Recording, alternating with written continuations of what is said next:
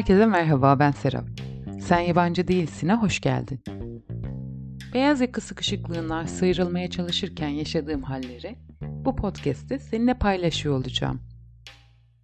Yolculuğuma eşlik eden Yes Man filminden aldığım ilhamla her şey evet derken ya da en azından demeye çalışırken yaşadığım aydınlanmalar ya da tökezlemeleri anlatacağım. Herkese merhaba.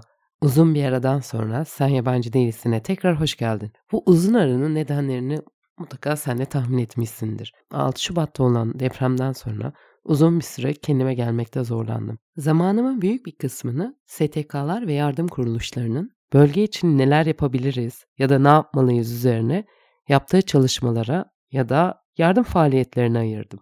E, aslında bu dönem içerisinde birden çok kez seninle buluşmak istedim ama bu konuya dair konuşmaya niyetlendiğim her an dilimin kilitlendiğini ve hiçbir şey anlatamadığımı fark ettim. Daha önceki bölümlerde bundan bahsetmiştim. Zaman zaman özellikle kriz anlarında don haline geçiyorum. Belki sen de bugünlerde benimle benzeri hisleri deneyimliyorsundur. Yaşadığımız travmatik deneyimler ve onun yarattığı korku yüzünden survival moda geçmiş. Yani hayatta kalanların yaşadığı korku, kaygı ve endişeyi yaşıyorsundur. Bu durumun ruhsal etkilerinin yanı sıra zamanla fiziksel etkileri de oluşmaya başladı bende. Ve sesimden anlayacağın üzere yine hastalandım. Bir yandan da şimdi bunun zamanı değil diye kendimi öteleyip erteliyordum. Ama geçtiğimiz hafta sonu bir eğitime katıldım. Eğitim Nefesin Şifa Veren Gücü kitabının yazarları olan psikiyatrist Richard Brown ve Patricia Gebert tarafından verildi. Zeynep Aksoy tarafından koordine edilmişti.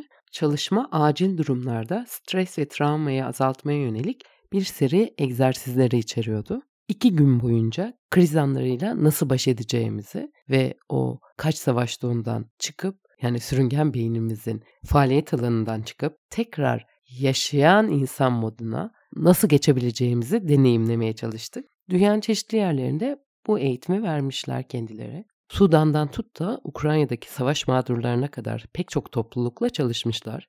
Türkiye'deki deprem sonrası oluşan travmatik deneyimlerle baş etme becerisi geliştirmemiz için de bu dönemde böyle bir eğitim vermeyi planlamışlar. Özellikle Sudan'da köle bir toplulukla uyguladıkları çalışma beni çok etkiledi. Uzun yıllar baskı altında yaşayan bu kabileyle uyguladıkları çalışma sonrasında önce yönetime baş kaldırabilme cesareti göstermişler. Sonra da bulundukları alanı terk edip başka bir yaşam alanı yaratabilecek gücü bulmuşlar kendilerinde. İki günlük çalışmanın tamamında çeşitli egzersizler yoluyla doğru nefes almayı öğrendik. Kadim öğretilerden aldıkları hareket dizgileriyle nefesi birleştirdiklerinde muazzam bir deneyim alanı oluşturdular. Bu eğitim vermelerinin en önemli nedeni depremzedelere destek vermek ve onların travmatik deneyimleriyle baş etme becerileri geliştirmelerini kolaylaştırıcı olmamızı sağlamak. Bu çalışmayı pek çok STK ve sivil toplum kuruluşu yoluyla uygulamayı da planlıyorum.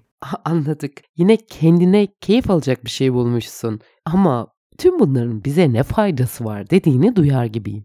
Öncelikle şunu söyleyebilirim. Bu eğitimin sonunda stresimle baş etme becerisi geliştirebildim.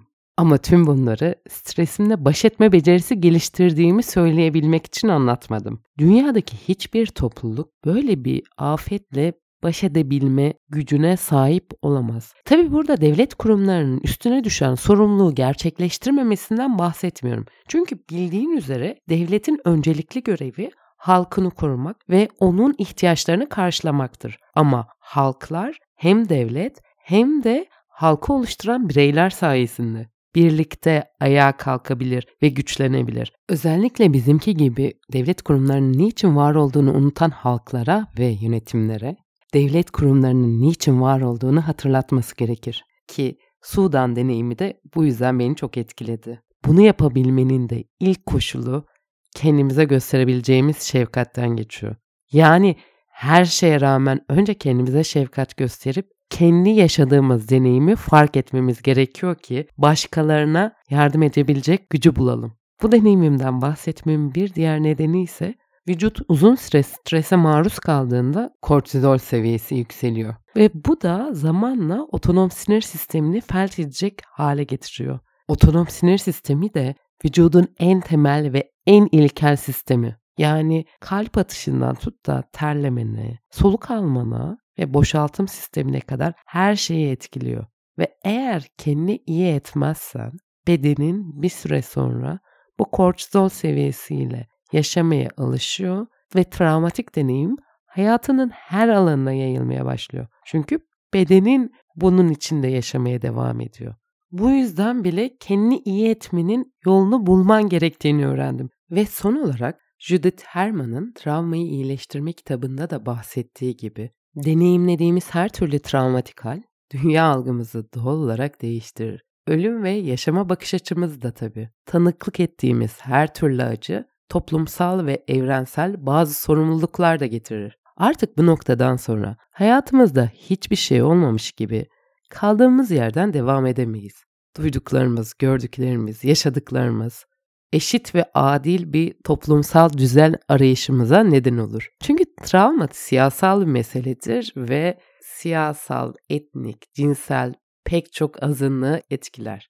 Bu yüzden artık sivil toplum kuruluşlarının ve yasal haklarımızı bilmenin önemli olduğunu düşünüyorum. Bu noktadan hayata bakabilmek için bile kendi deneyimimizle ve yaz sürecimizle baş etme becerisi geliştirmemiz gerektiğini de önemsiyorum. Peki sen bunları başarabildin mi dersen henüz başardığımı söyleyemem. Ama hem öğrenmeye çalışıyorum hem de baş etme becerisi geliştiriyorum.